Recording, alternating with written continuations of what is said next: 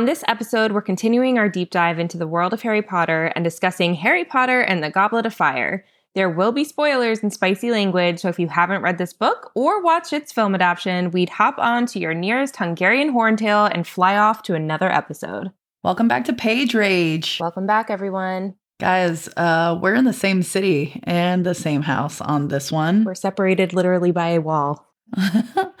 so if you hear a little echo, it's because we're loud. So sorry. Yeah.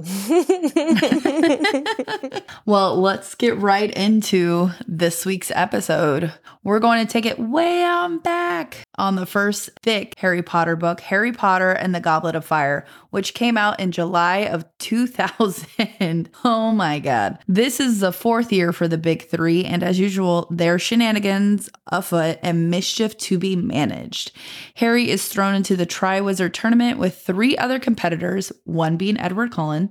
And spoiler alert, we finally meet old Voldy live and in person. This is the first book where shit gets real, and we are here for it. So, Ash, rage or rave? I really wanted to be like Voldy was live and in color, but he really wasn't in color. He's in very muted gray tones, right? Well, this is definitely a, a rave for me. I remember reading this as a kid, and this was the first one that got really real, as we said. It's obviously the beginning of the darker of the book, um, and it's obviously the biggest of the books as well. So I remember just being so excited when I saw how hefty that thing was because we didn't have Insta back then, y'all. So we didn't know until we got there and saw how big it was. But it was amazing. I remember being so excited to just read and read and read and read. And it was a great story. Definitely did not let me down. What about you? This is actually probably my favorite of the series. It's by far like so great. Everything about it. I remember reading it for the first time and finishing it and wishing I could erase everything in my memory and just do it again. And I have to say, when I do go back and reread, there are certain times I just jump straight to like four through seven and skip one through three. So yeah, I, I love this book. It's always for and forever a rave for me, no matter what. Honestly, one and two kind of blend together for me anyway. I always forget like which one goes where because I feel like the plots are so similar. Azkaban was really the first one that is distinct, at least in my my brain. Uh, but I have to know, did you wait in line at Barnes and Nobles for this to come out at midnight back in 2000? No, uh, Gail didn't stay up late. um, Gail was not staying up late to take me to the bookstore. She had to get up at four in the morning and get all three children ready for school. So she just bought it for me the next day, probably at the grocery store, to be honest, and handed it to me, which was good enough That's for me. Totally fair. You got it, right? Yes, this was the first one. So I started reading Harry Potter. I want to say the third one had just come out and I wasn't into it before that. I don't know why. I was being really snobby. I didn't want to read about another boy. in a book, so I was being really snobby. But uh, the guy my mom was dating at the time bought me the first three, and obviously trying to make a good impression, and I got sucked in. So this was the first one that I waited in line for. Waited with one of my best childhood friends. Her parents made a whole event out of it. I remember we had like our chai lattes and thought we were so fancy, waiting for midnight to come around. But it was good times. I waited up at midnight every book release from the fourth one on. That's adorable. That's so sweet that they made it like a whole thing. Mm-hmm. I love that. It was very cute. It was a lot of fun. A lot of people in costumes too. So, so we both were obsessed with this one when we read it. Do you still feel the same way upon reading it again now? I do. I feel like when we were reading or rereading uh, Prisoner of Azkaban back in 2020, and then again when we did this podcast, the, the last podcast episode, I had very strong feelings about Sirius that I did not have when I was younger, obviously. I think this one holds a little bit truer. I've picked up on more details rereading this book um, this time around, just as an adult, than I ever did as a kid. I know we were chit chatting about it a little bit this week, just some of the random things where I was like, do you remember that happening? And I think because of the fact that some of these little details didn't make it into the movie too, you just forget that it actually was a thing. But I think this one definitely still holds up for me. Yeah, this one is still my favorite. When we were covering this one, I saw on the schedule, I got so excited because I was like, this one I'm happy to reread and to rewatch. I love it from start to finish. I still get get the same feelings now since my feelings have changed on certain characters as I've gotten older, some bad, some good, but we'll get into that later. It aged very well. I agree. This book always felt, I don't want to say adult, but it did always feel a little bit more adult to me. Um, even as a kid reading it, and even as a person in my 30s reading it again, I just feel like the first three have a very childlike tone to them. And starting with this book, it just really shifted. And I know everybody jokes about the movies too, because this is where it starts getting the WB, the Warner Brothers thing gets darker and darker and darker until it's like pitch black. But I really love this whole sprint, this book on. So, one interesting thing that I picked up on this time around was that this was actually the first book that didn't start at the Dursleys. It actually opened at the Riddle House. Why do you think that is? I think there's a couple different reasons. I think the first reason is we were probably expecting it because it's always been started at the Dursleys. So she kind of shook us out of the normal routine. And I think because this is the first book that starts getting darker and creepier, we're getting a little bit more backstory. And since Voldemort is full and in color, it's kind of a foreshadowing of him coming back because we're getting his backstory and learning more about him. And I think he's becoming a fully formed character in this book more than he has been in the last books. What about you? I definitely agree because the the past few books, he wasn't really even in the last book, but the first couple, and he's just always this like haunting presence, but he's never become something that is a physical enemy at this point. It's always just hearsay and legend and lore. So it was interesting starting to dive more into Voldemort's story and starting to get a little bit more insight of what was going on over in his camp um, and watching his followers starting to come back to him. Um, obviously, in the beginning, it's literally just him and Wormtail, but as this book goes on, it uh, obviously escalates uh, pretty drastically. Yeah, everything kind of altered in this book. And that's the first chunk of it was super dark. Like we had a shiny moment at the Quidditch World Cup, and then of course the Death Eaters slash KKK, I feel like, mm-hmm. like tumbled in. Draco appeared in the woods, which I guess I flew over again. Uh, why do you think he was in there? Do you really think he was helping Hermione? Do you think that was like part of the fan fiction start between the two?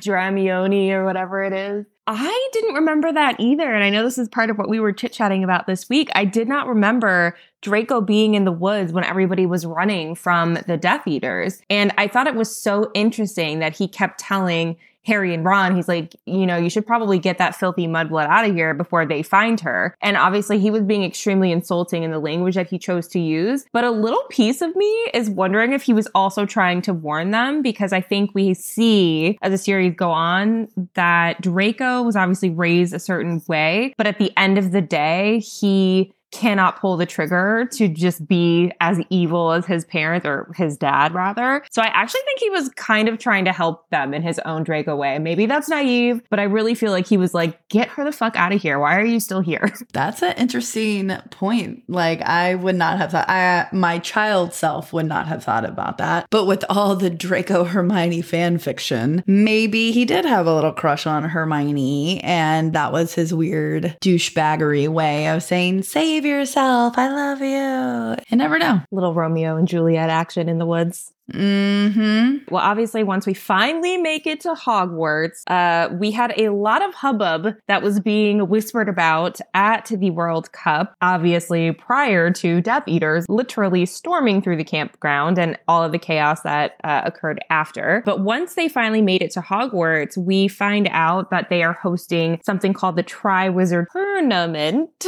which wasn't something that we had encountered before. They make it very clear that those who are entering, I believe they had to be older than 17. And that was a very strict requirement, obviously, to ensure that there is safety so that you don't have dum dums like dum dum 11 or 12 year olds trying to participate in something that could potentially kill you. A lot of the initial drama comes because Harry's name mysteriously emerges from the Goblet of Fire, despite Dumbledore having that age line. We all saw the Weasleys try and cross it and what happened to them. So we know it was was not something that you could just easily um, mess with. Why do you think no one believed Harry when he said he didn't submit it himself, including his bestie Ron and Dumbledore, who literally had never doubted him ever before? I think by that point, probably people were kind of getting like, oh my God, again. I mean, this is the fourth year in the row that something is going on with Harry. To be fair, I mean, I know it was a book series, but I'm sure they just thought Harry pulled something off and maybe they were starting to doubt him as wanting a little bit more attention than he got. I do remember in the book, Dumbledore, he just asked him and Harry was like, no, I didn't do it. And he was like, okay, just moved on. Whereas Ron took a little bit more time to get over it. But Ron was also a kid too, and he wanted a little bit more. I think he was coming to the age where he wanted a little bit more recognition besides being the second fiddle to Harry as usual. I don't really blame him on that. I mean, it's it's got to be hard to have Harry Potter as your best friend and then being like one of like 45 children in the Weasley household.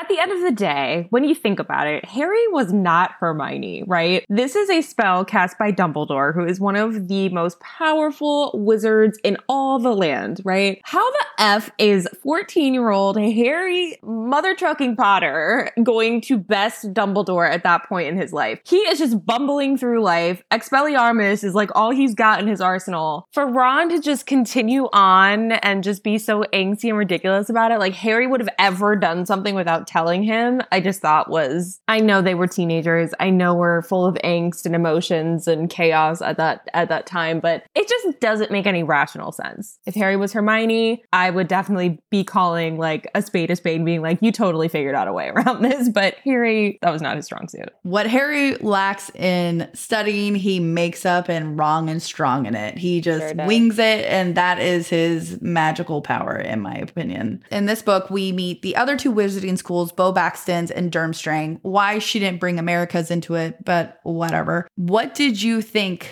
about the two schools? Did you like them? Did you like that spin she took in there?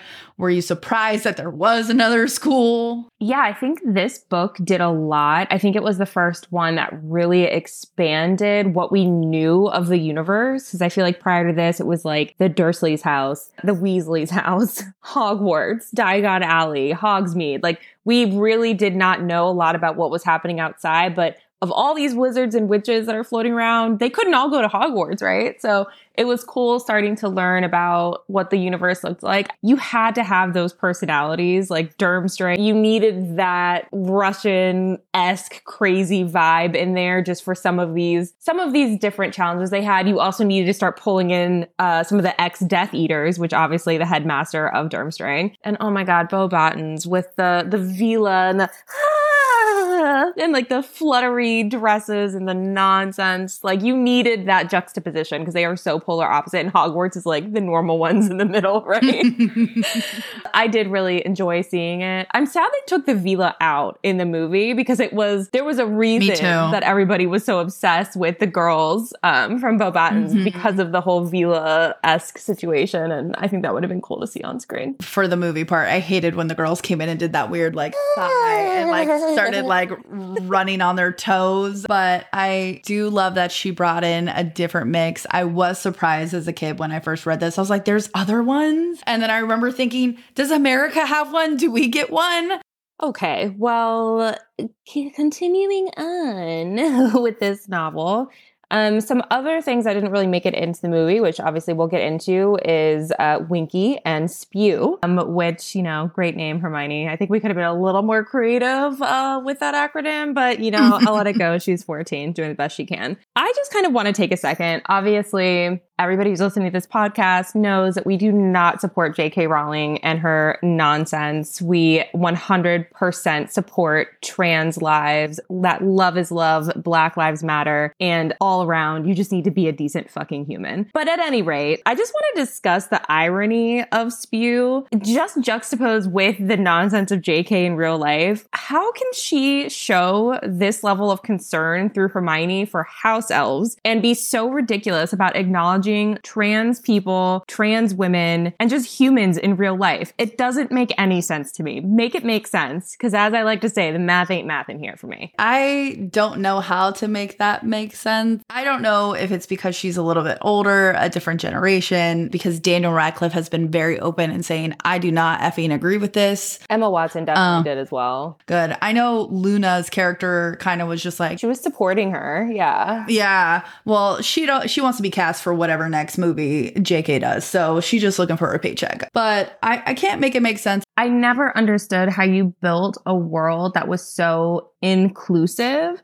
and so supportive of others. And then in your real life, you're like, oh, I support everyone except this. Like, I cannot get, I just cannot pull that together in my head. Like that's just what doesn't make sense to me. Um, and it just seems so out of character for somebody who could build such a magical world and include found family. And you know, there are discussions of race in here when you when you're talking about the mudbloods and you know mixing and all of that. And I felt that very personally. So it just really frustrates me um, that that's who she is. On a lighter note, what do you think was the funniest part of the book? Was it the guys around the Veela? Or Hagrid and his little potential boo thing thing, Madame Maxime. There were so many silly moments in this book. I, I, that's it's a hard toss up because the Veela situation and the men just I just remember that scene when they were even at the World Cup and the ref started just like parading and peacocking around, acting ridiculous after they performed. I was like, "Sir, reel it in. Like what is happening?" But I really did enjoy the whole Hagrid and Madame Maxime uh, situation. It was just so funny and so precious. I died when Hagrid was trying to ask her in the book about her family and which which of her parents was a giant. She got like so offended, and I'm like, "Ma'am, you are 20 feet tall. It's pretty obvious. You're not hiding it. You know, it's not it's not a secret." What about you?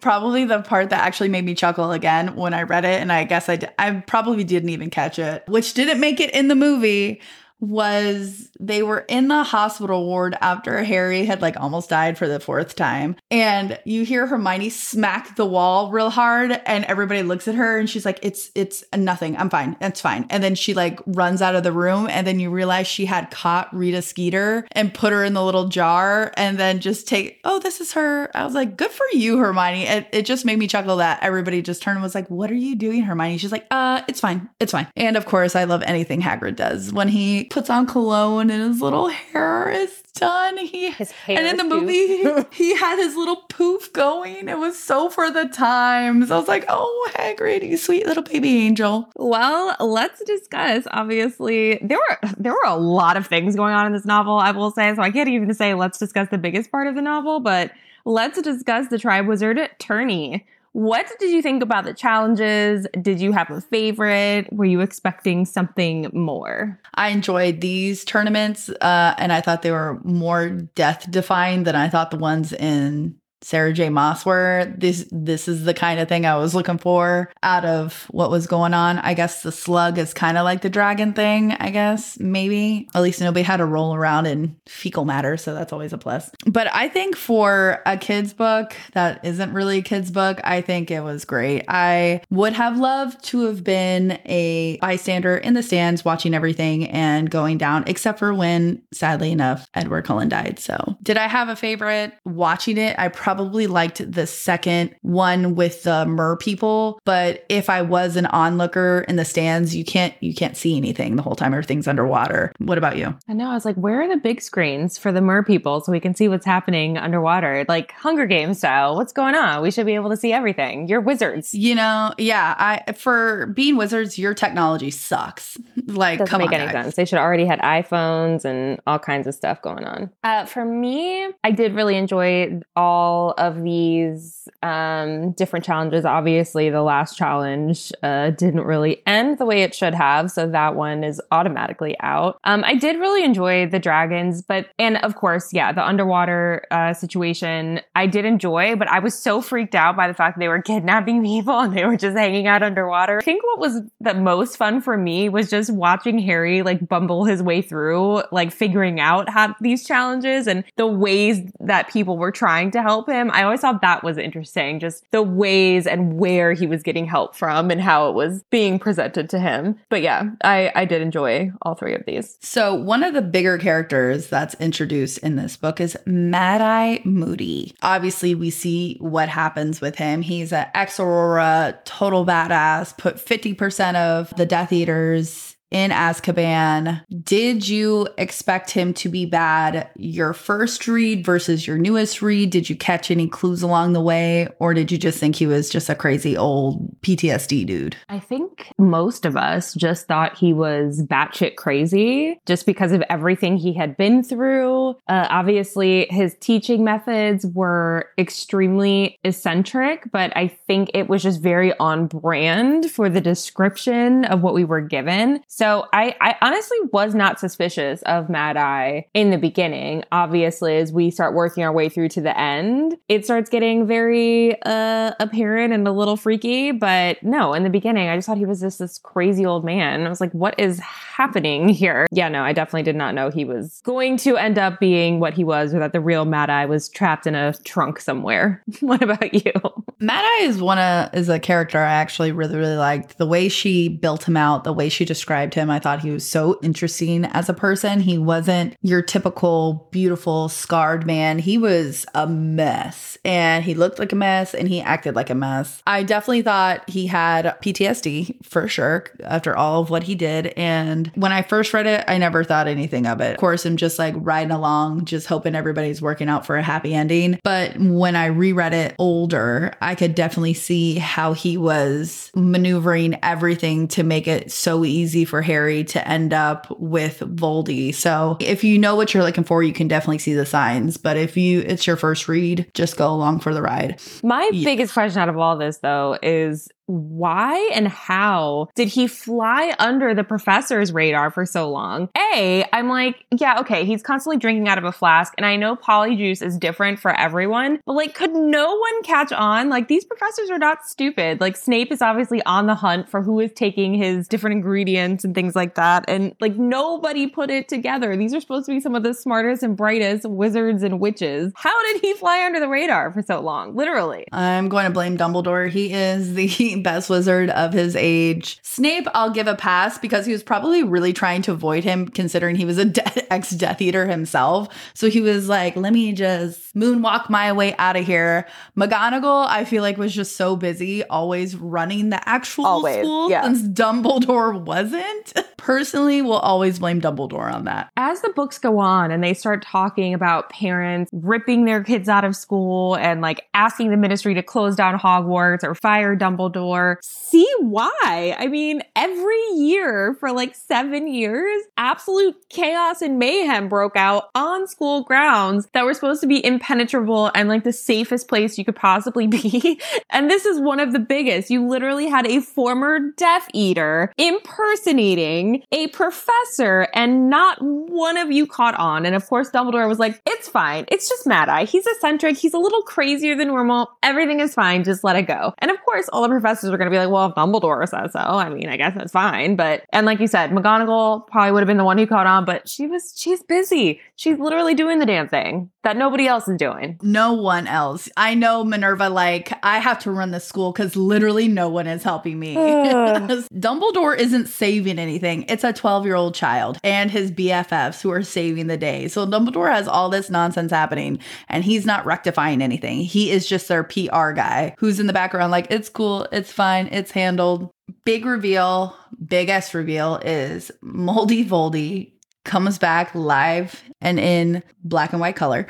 It is truly a showdown for the books. How did you feel about the scene when he came back, when he makes Wormtail cut off his hand and et cetera, et cetera, et cetera? How do you feel about it? I mean, I remember reading that for the first time and I was terrified because obviously you're in this game that was already kind of freaky. You see Harry and Cedric, aka Edward Cullen, like bolting for the, you know, the trophy so that they can both take the win home. And then you end up in this creepy ass graveyard where nobody knows where you are. And then all of a sudden, literally the worst possible thing that could happen happens. A, they kill Cedric. B, like you said, we're literally cutting off limbs and there's blood and toil and trouble. All of a sudden, Harry's mother's magic is just gone and Voldy can literally touch him. And I'm like, there is no way this boy is getting out of here alive. Like there is no shot he's getting out of this. How did he, I still don't 100% know how he got out of this. Like I know how he got out of it, but it's wild that he did. Like this series should have ended at four. Um, like I said, that's where shit really got real. And I think we were all like, wow, this series is going to go a very different direction than I initially anticipated because I think I thought it was going to be like a children's big bad and it became just like a scary big bad, big bad. I think it was genius. I think everything about it was shocking. We get our first real death. We get our first glimpse of the villain who's not just a villain for Harry, but a villain for all Wizarding World and the whole world because he taken muggles out too. The only thing I, I kind of got annoyed with when I reread it as an adult was when he, the spell came for three things bone of your father, hand of a servant, and blood of an enemy. And I thought, this is the easiest spell to bring yourself back to a human form. Like, this is bullshit. How easy was that for him? He just his dad was dead. Okay, take a bone, throw it in. He just made a quick soup with a hand of bone and some like sprinkle of blood. And I thought that was such a cop out on JK's. part. Why is this not harder? I feel like this should be more intricate. There should be more moving parts to this. But circling back, I went off on a tangent. I think you're right in the sense of this is where we saw that it's not going to be kids stuff. This is about to get real. And that was traumatic. Like Cedric actually dying in this book. The end of this book is just like mouth drop after mouth drop. It's like Gillian Flynn-esque, right? It's just like one thing after the mm-hmm. other is going on. So after Harry manages to make it back with Cedric's body with the help of the spirits that came out of the wands, not only do we have to deal with the fact that there was a death, um, but then we also have a big reveal where we find out that Mad Eye is actually Barty Crouch Jr. How did you feel about this, like reveal on reveal on reveal? Well, when I was a kid and I first read it, I did a full gasp, like, oh, I never. And then when I read it again, I realized they never once mention Junior's name through the whole thing. They don't even say his name when they're talking about him. They're like his son. I was definitely shocked. I thought it was genius on JK's part because as kids, we were like, this is amazing. And I also loved the casting of him. But what about you? When you did the whole gas thing, I don't know why, but I got like major Harriet the Spy vibes. Michelle Trachtenberg. yeah. But truly, this was probably one of the most scandalous things, other than like VC Andrews and Goosebumps and shit, that I had read. And I was just so shocked because the series had not been like this. This book was a gigantic flaming curveball. It was like we just escaped Voldemort. We just saw Cedric die. And then you come back and you think Harry's safe. And then Mad Eye Moody starts acting sus as hell. And you're like, what is going on? And then you find out that it's not even him. And it's just literally like thing on thing on thing. And I was like, okay, I, I can't. What else is going on? Because I can't take it anymore. Like I was stressed reading this. Just think about it. Harry's only 14. I know. Do you know what I was doing at 14? Trying to figure out my period. Yeah. Like, definitely not this. Yeah. I was not saving the world, y'all. I was trying to brush my hair without making it look like Hermione's, which is what it did look like at the time. So at the end, because he technically, quote unquote, won the Triwizard tournament, he does get, is I think, a thousand galleons. And sadly enough, it's like basically blood money because poor Cedric is dead. And Harry, like the sweet little baby angel he is, tries to give it away to literally everyone and anyone. He ends up giving it to Fred and George. Why do you think he picked them? I mean, you said it. It for Harry, it was blood money, and after the trauma of literally seeing Cedric die in front of him, also feeling like it was his fault that Cedric died because obviously he was the one they were trying to get. Um, he just wanted no part of it, and I think he was trying to find a way in his little heart of hearts to do some good with it. And typically, the Weasleys obviously are very proud and would not accept help. Fred and George were desperate for some money for their joke shop, so I don't think Fred and George really cared where it was coming from as long as they finally got it. And I think, you know, funding something that was going to bring happiness and smiles to people um, out of something that was so chaotic, I think that was probably the best, the best place this could have, could have been spent. While the final chapter of The Goblet of Fire is titled The Beginning, why do you think that is? What is beginning and what has ended? Sadly enough, I feel like their childhood has ended at this point. I mean, being 14 and not being a kid anymore because you're going to have to fight somebody who's trying to kill literally everyone. I would say that. I would say their childhood, their innocence. What about you? Well, I mean, we all know Cedric didn't actually die. He just became Edward Cullen and then moved to, you know, the Pacific Northwest. But yeah, I, I agree. I mean, this was the beginning of the end. Like, this was the beginning of a series of events that were going to end in either Voldemort or Harry dying. This was the end of their innocence as children. Like you said, this was the end of, I think, our innocence with where we thought Harry Potter was, was going to be. And it was also the end of this wizarding world assumption that everything was going to be fine, that Voldemort was gone, and that everything was going to be like sunshine and rainbows. Whether or not they wanted to believe it,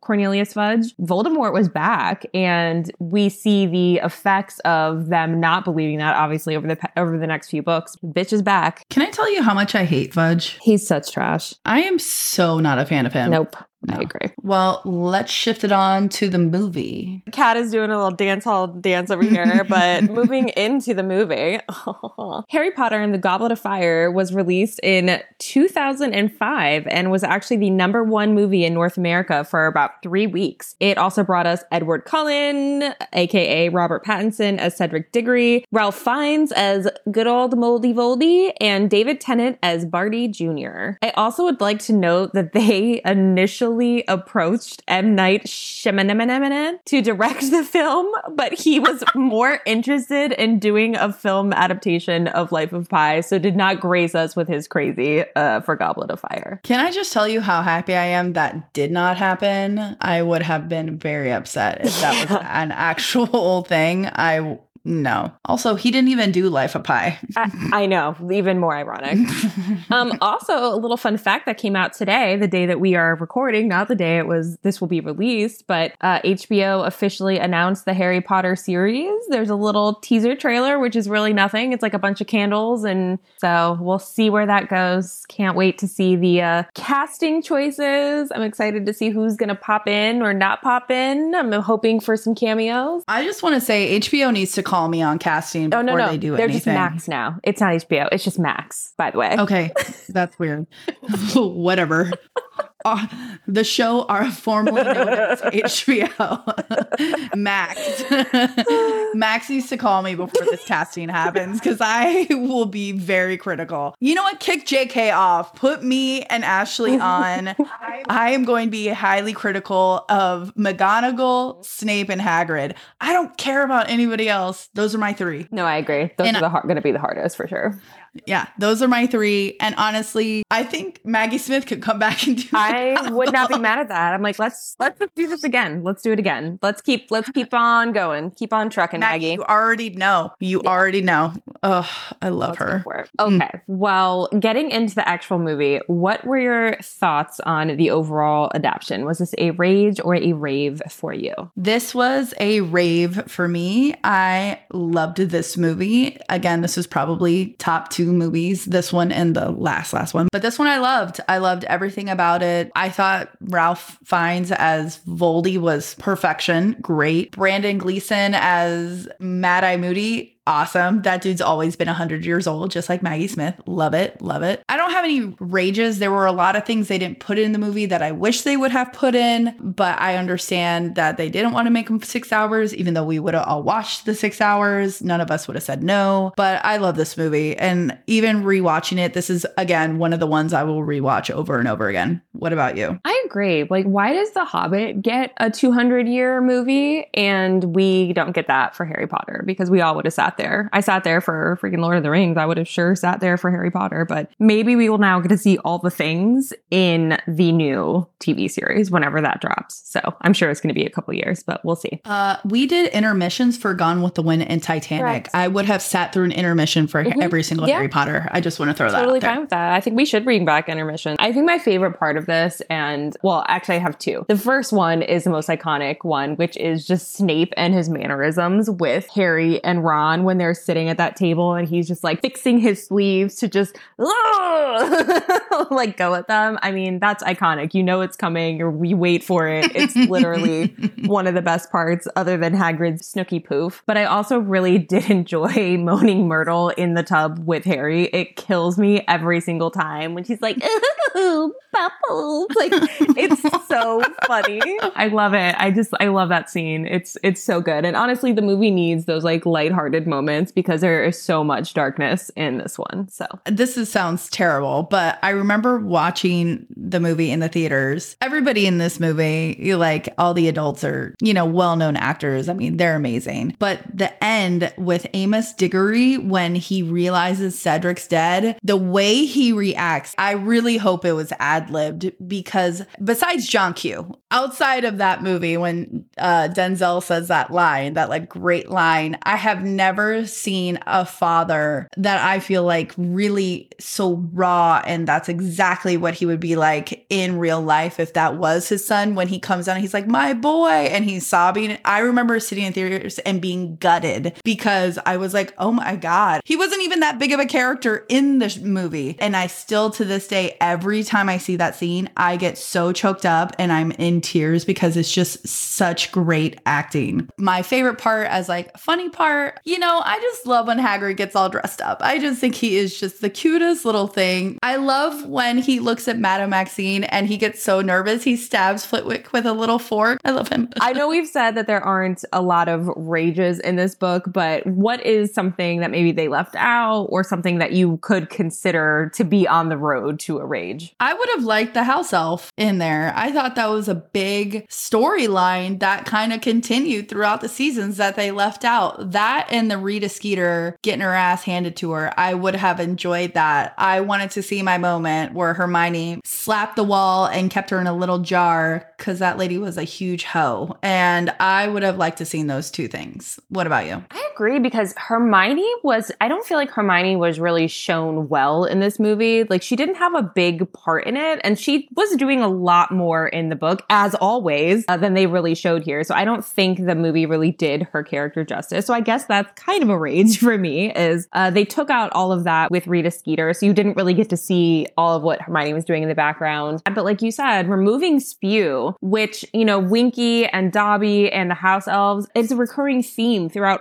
all of the rest of the novels. So removing that piece of it, you know, you're kind of affecting the rest of the movies as well. And just like some of the, the key themes that are pulled through for the Veela. I would have really just liked to see that. Hopefully we'll get a darker TV show and uh, we can see all the things and all the characters and the world can just expand a bit more because they, they got time. And the effects are better. Oh my God, I'm so expecting much better. better effects for the mer people, the centaurs. Yes. I'm gonna need them to get on board with that. Even freaking Sirius's dog was a ha- hot mess. Mhm. Werewolves. we will be cast. We'll be extras for sure. yeah. They'll be like, you guys look a little too old.